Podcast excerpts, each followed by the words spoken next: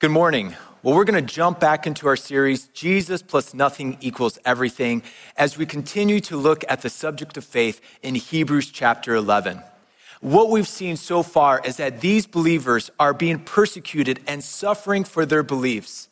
And as the pain of the season grows longer, the author knows that his friends are in danger of doubting the love and goodness of God and becoming self sufficient that he knows that as they start to move forward, that they can start to become self reliant, no longer trusting the promises and characters of God. See, what we've seen is that suffering is a battle for the heart, and that the way we suffer is just as important as what we suffer. Because in the moment of suffering, we tend to allow our hearts to be filled with doubt and despair that we can become so consumed by who we are that we fail to remember who God is. That we start to become so focused upon our pain and misery that we fail to remember and that we question his mercy and kindness. That we start to think that our eternal external circumstances define us. And we, re, we forget that we are made in his image that we start to uh, uh, run from God instead of run to God. That we start to find comfort in the arms of another than running to God and finding comfort in the loving arms of the Father. And what the author is trying to remind his readers is that even though that their minds are filled with doubt, that even though they are overwhelmed by all of these fears, that they are not alone. You see, for thousands of years, that God has been with men and women of old who have faced insurmountable challenges, tough difficulties, some of the, hardest of trials that you can face. But they were able to get through all of those things because they put faith in God's sustaining grace. So let's start reading in Hebrews chapter 11, and we're going to start reading in verse 32. It says, What more shall I say? For the time would fail me to tell Gideon, Barak, Samson, Jephthah, of David and Samuel and the prophets, who through faith conquered kingdoms, enforced justice, obtained promises, stopped the mouths of the lions, quenched the power of fire, escaped the edge of the sword, were made strong out of weakness, became mighty in war, put foreign armies to flight. Women received back their dead by the resurrection some were tortured, refusing to accept release so that they might rise again to a better life. Others suffered mocking and flogging and even chains and imprisonment. They were stoned, they were sawn in two, they were killed with the sword. They went about it in, in skins of sheep and goats, destitute, afflicted, and mistreated, of whom the world was not worthy, wandering about in deserts and mountains and dens and caves of the earth and all these things, though commended through their faith, did not receive what was promised. Since God had promised something better for us, that apart from, from us, they should not be made perfect. Today, as we look at persevering faith, we're going to separate our ideas into three thoughts. The first one is that faith is believing in God's sovereign grace. Number two is faith is believing in God's sustaining grace. And then we'll finish up with faith is believing in God's transforming grace. So, looking at God's sovereign grace is that we look at verse 32. And when we read verse 32, I mean, for those of us who have grown up in church, or if you have read the Old Testament, then you probably have seen that, that these names are not new to you. I mean, th- we have probably heard their stories over and over and over again to a point that we can visualize ourselves into the story.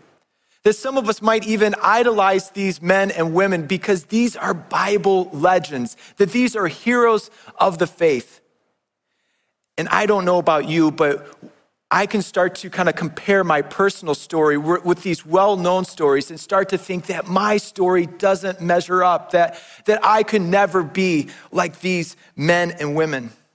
We start to fill our minds with that voice that voice that we have this kind of this private conversation with. I mean, you know the voice.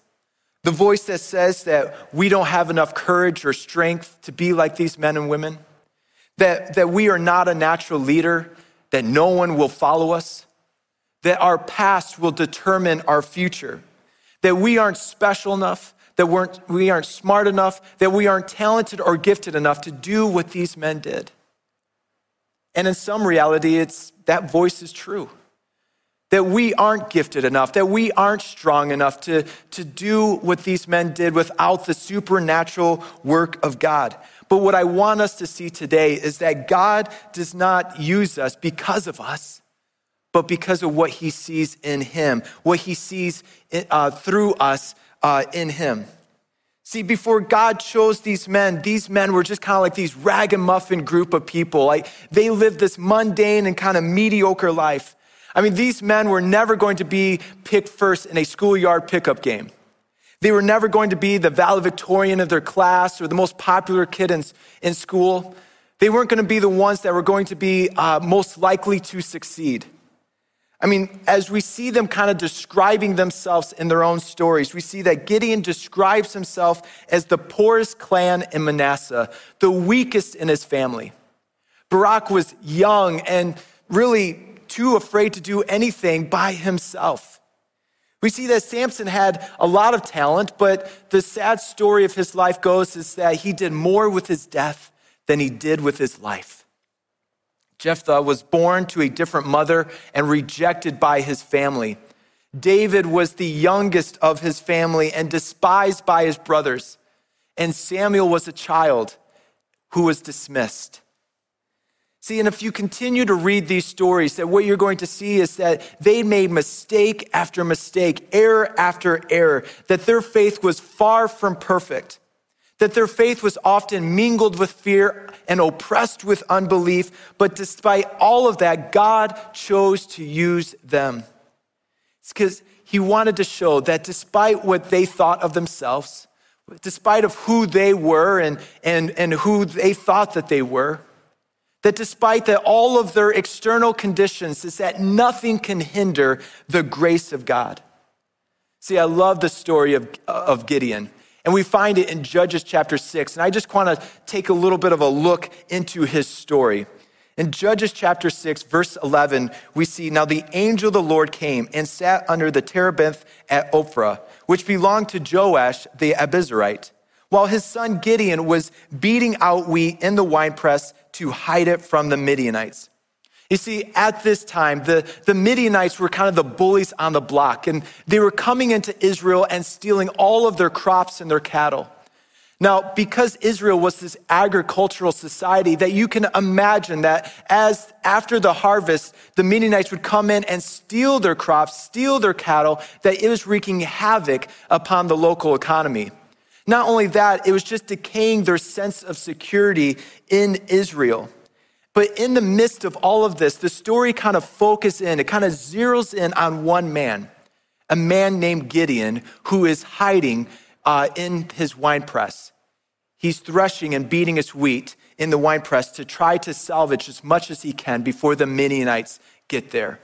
But then we see in verse 12, it says, And the angel of the Lord appeared to him and said, The Lord is with you, O mighty man of valor. I mean, Let's get this right. So God appears to Gideon in a wine press, a, man who is hiding, and he calls him a mighty man of valor. I mean, it doesn't make sense.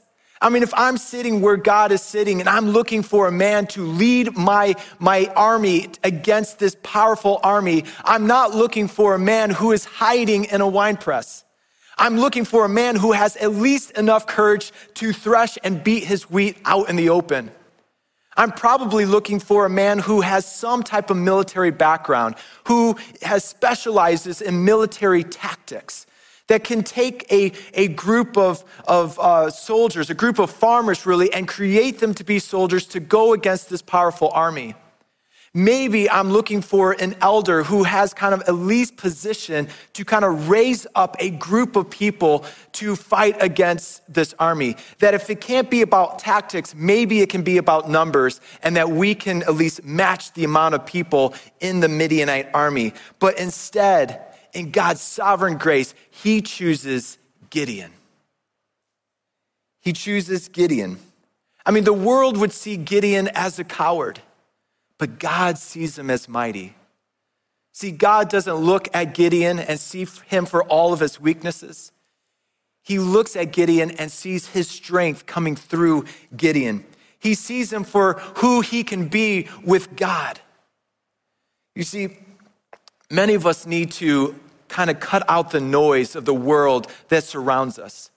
You know, like Gideon, the world would probably seize us for, our, for, for being a coward, for our failures, for our weaknesses, and we need to shut out the noise. We need to stop looking in the mirror and seeing us for all of our failures and our mistakes and our limitations and our weaknesses.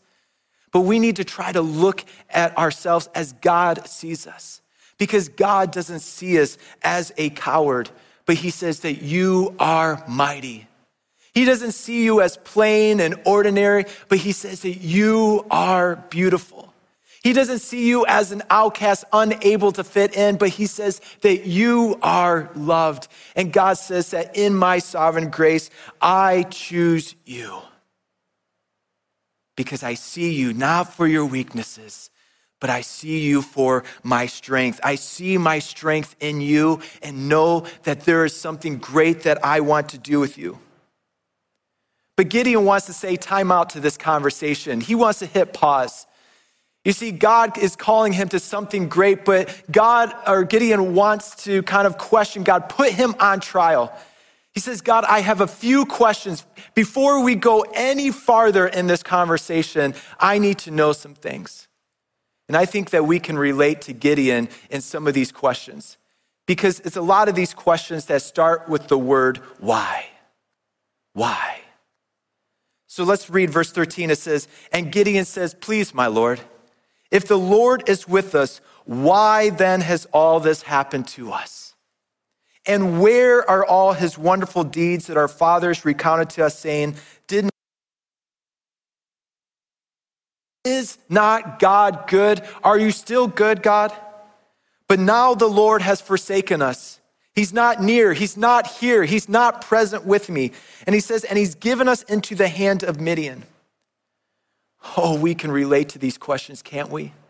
That in our season of suffering that we can wonder why? Why me? Why is this happening to me?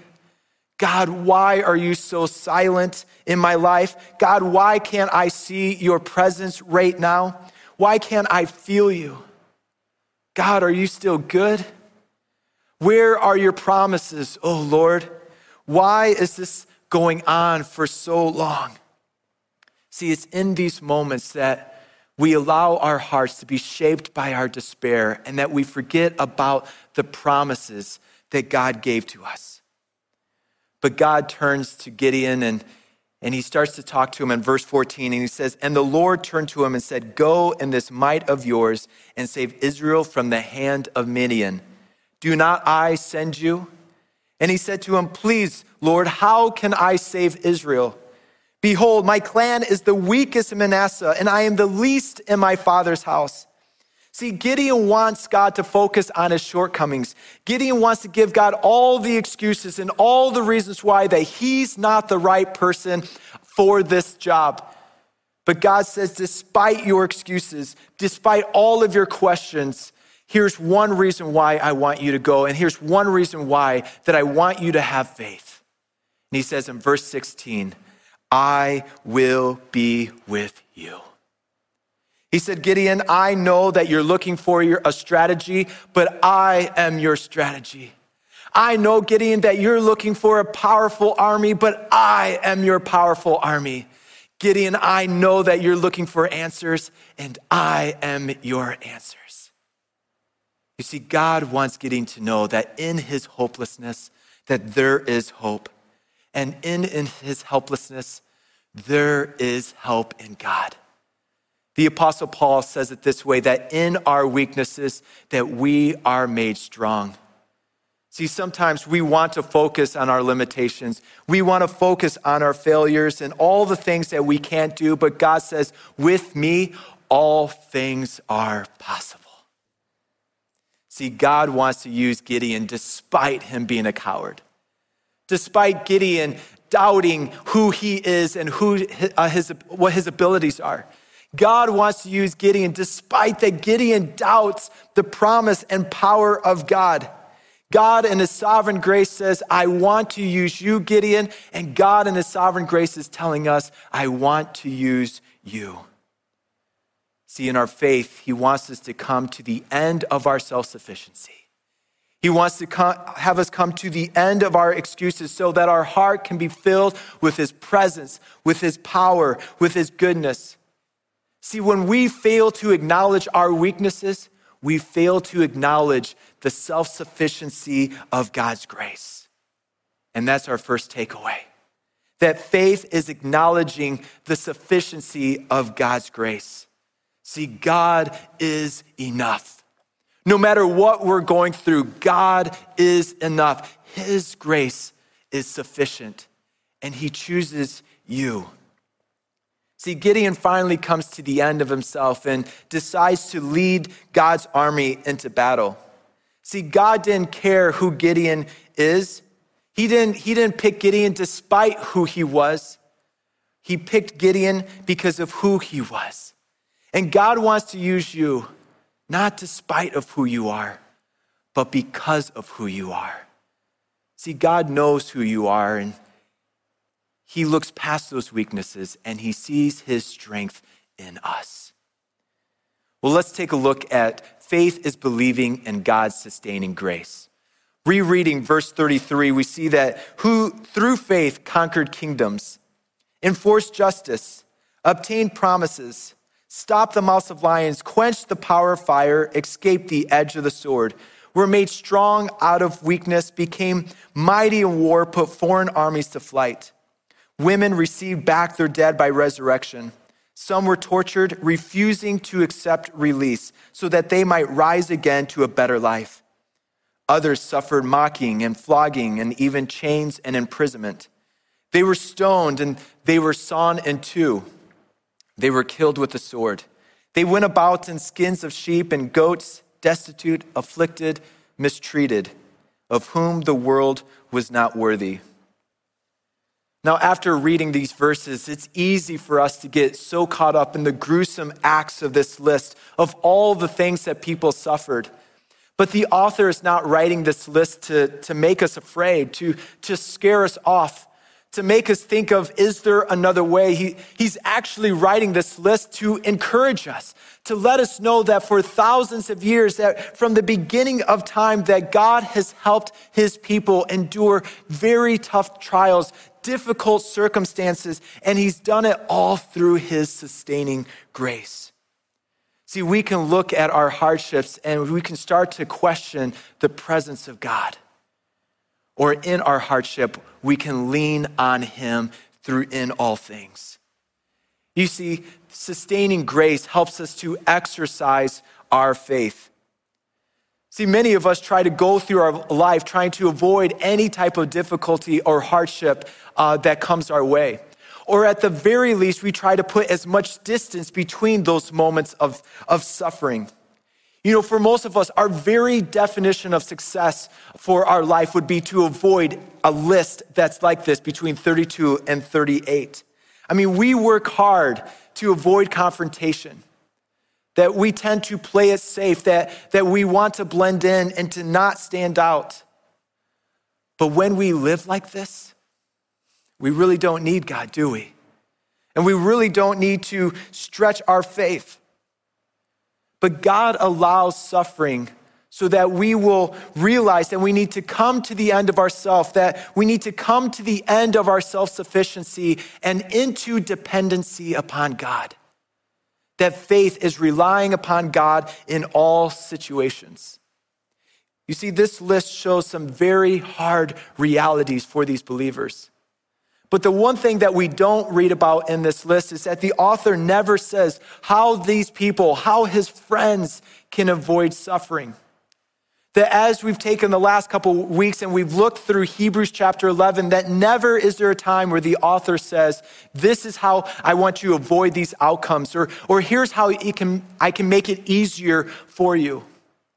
As a matter of fact, I mean, the author, as he's writing Hebrews chapter 11, I mean, he basically assumes that suffering is going to happen to all believers, that all believers are going to face hardship, that all believers at some point is going to face suffering in their life. See, the choice is not really whether or not you will suffer, the choice is the way that you will suffer. See, we can run from God or we can run to God and in our suffering that we have an opportunity to exemplify. We have an opportunity to conform to the image of Christ, to, to grow more into his likeness.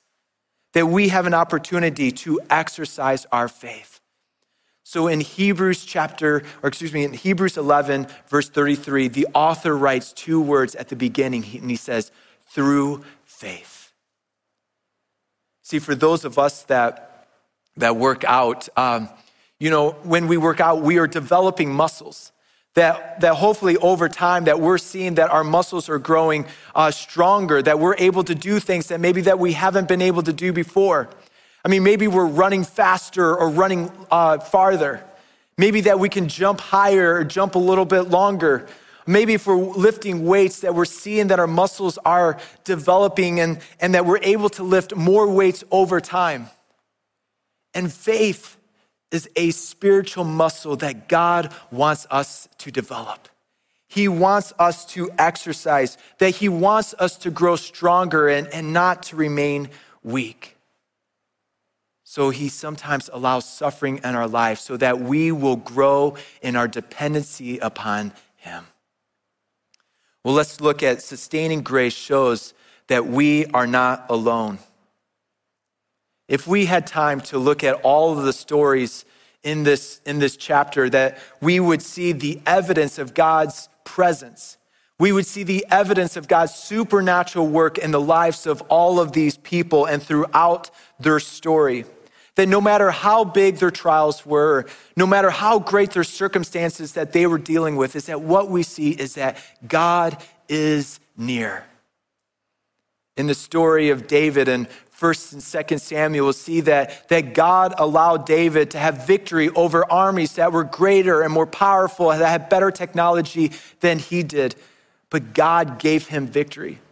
We see that when Daniel was sentenced to death in the, in the den of the lions, it said God sent an angel to shut the mouths of the lions so that Daniel could survive, but we see that God was there.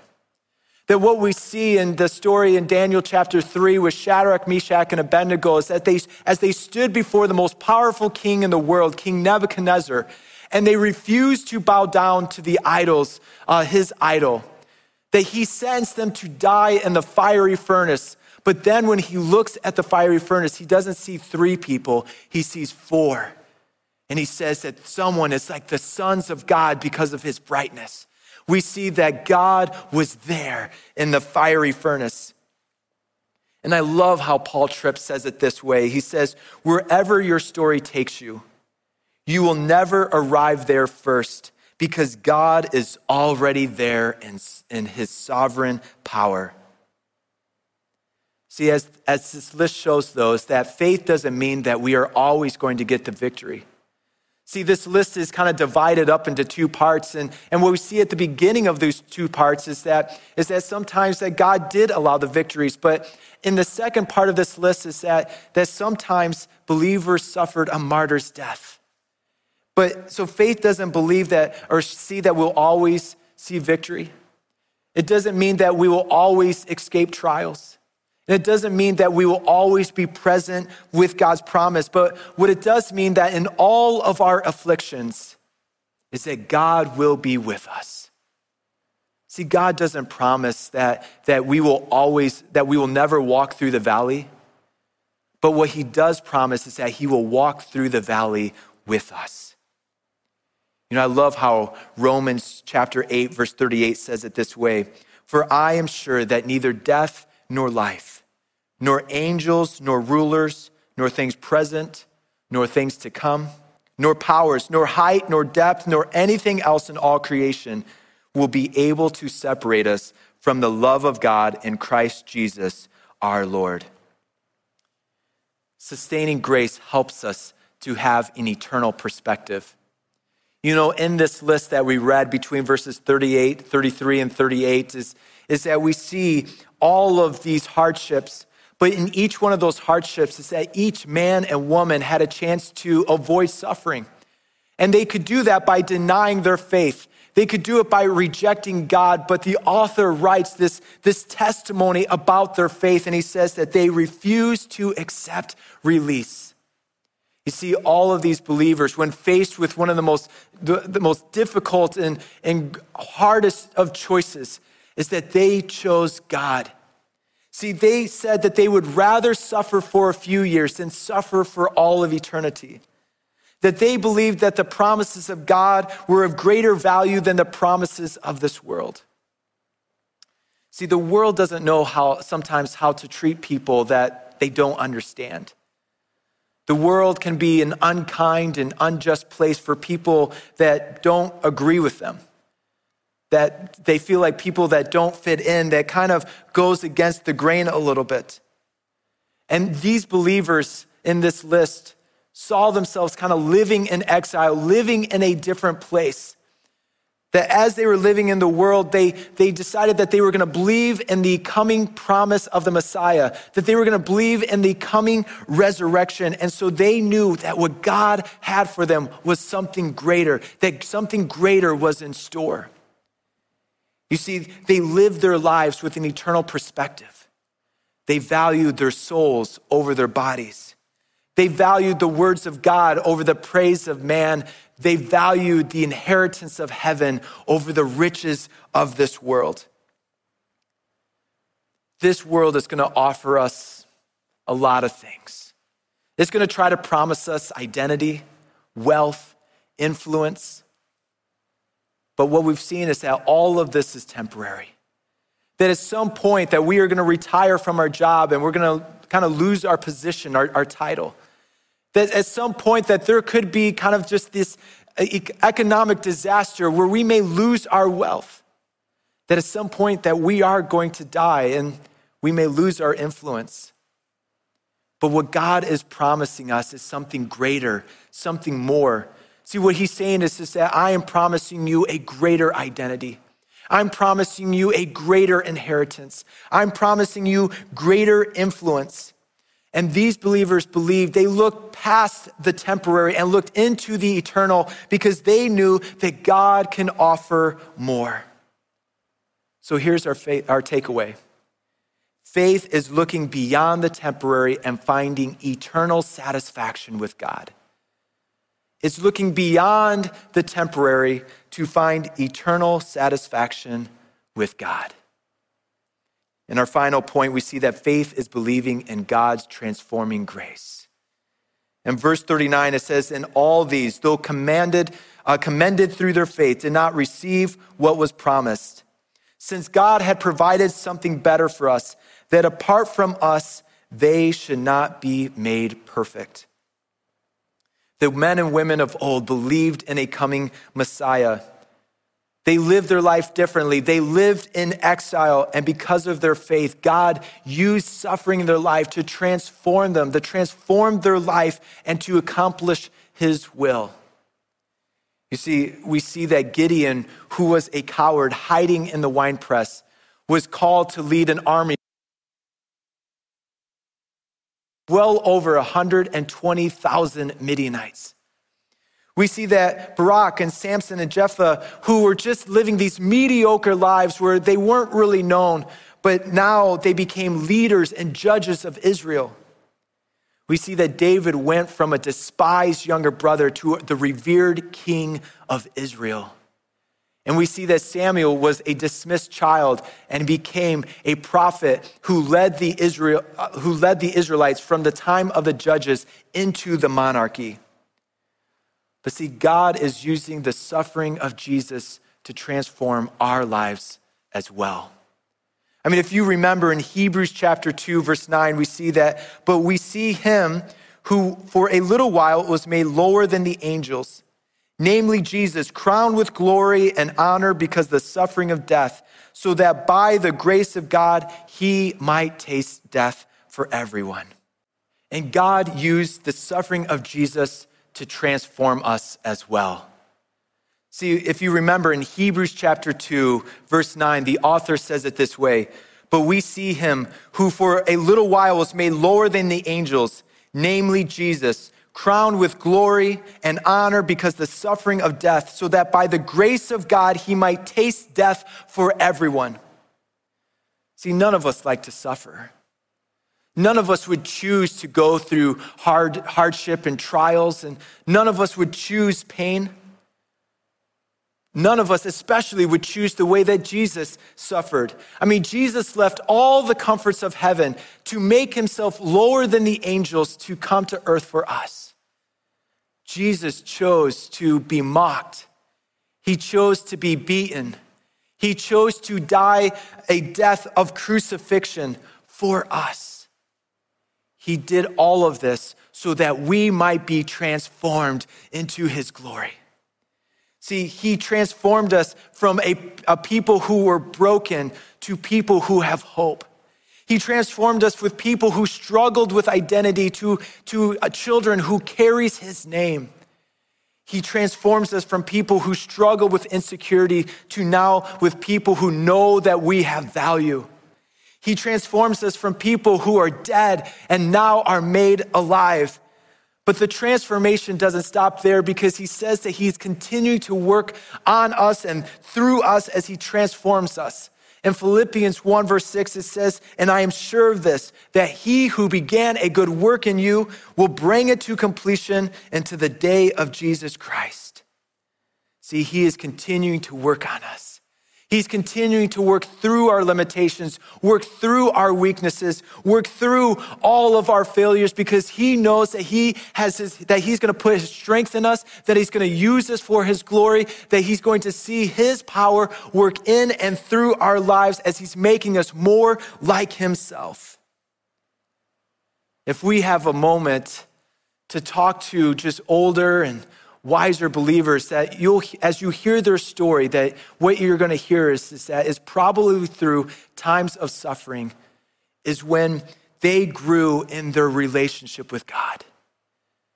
That it was probably in that moment is that they became more aware of God's power and presence. That it was when that they let go of the things that they were holding to and they went to cling on to, to God and his presence that it's in the times of suffering is that when they stopped looking down upon their life and they started looking up towards God in all things. It's usually in times of suffering that God is transforming us to become more like Himself. And God is using suffering to also transform His church. See, in 1949, the Communist Party took over China and when that started to happen, is that they started to remove all the missionaries that were in place. And any missionary that refused were either imprisoned or killed. And so they started to just make all the missionaries exit the country. And at this time, it was believed that there was less than probably 1 million Christians that were uh, practicing in the country of China that was well over a population of 500 million. In 1955, a leader, Mao, uh, came into, uh, into power and started to create this, what he called this cultural revolution, in which he decided that he was going to persecute the church. That over the next 30 years, that he was going to burn down churches, that he was going to destroy Bibles, that he was going to mock pastors as, they, as he paraded them through the streets, that he was going to take Christian families and separate them and force them into re education camps that for 30 years that the, that the church was going through this relentless attack. But it was in this moment that what no one could see at the time was that through God's sustaining and transforming power that he was at work, that he was doing something. That before all this happened, that there was less than one million Christians that were happening, that were, that were practicing in this country. But then, about 40 or 45 years later that the World Christian Encyclopedia comes out and shows that there are now nine, over 90 million Christians that are believing and practicing and worshiping God in the, in the country of China.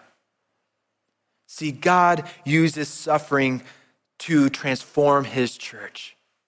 And the takeaway is this is that faith allows us to recognize God's supremacy in all things. Uh, faith allows us to see that God is still on his throne, that we may not always see all the things that, are, that he's doing. We may not see all the things that he is working on, but he is still in charge of all things. We don't know what all the things that God is doing in this COVID 19 season. I mean, we don't know all the purpose that he may have for this, that how he's allowing this season to, to change and transform, but, but maybe he's using this season to transform his church as well. That maybe it's during this time that, that he may be asking us that, that we change what we're holding on to. That maybe we are willing to kind of let go of some of our traditions that maybe that we're willing to let go of some of our programs, that maybe our definition of church needs to change a little bit so that we can come closer to the heart, his heartbeat, to the things that, that he values most. See, the church is not a building. And so we shouldn't be at home waiting for the, the building of the church to open so that we can go to church. The church is a gathering of believers who have believed in God's resurrecting and transforming power, and that we have the chance to be the church at our house, in our jobs, in our coworkers, and in our neighborhood. We may never have another situation like this. We may never have an opportunity that as we are sitting at home, that we could have a witness in the way that we do at this time that maybe that God wants us to redeem this time to be the church outside of the walls of the building so that we can uh, evangelize, that we can share our testimony with our family, with our friends, with our coworkers, and with our neighbors. You see, the circumstances around us can be our greatest excuse or the very reason for our faith to shine. You know, and our faith shines the brightest when it's surrounded by uh, darkness. Our faith shines the brightest when it's surrounded by darkness. That when, the darker the night, the more evidence the stars twinkle in the sky. So when we look at our suffering, we should be praying not how does God remove this from us? How can we get, get out of this uh, faster?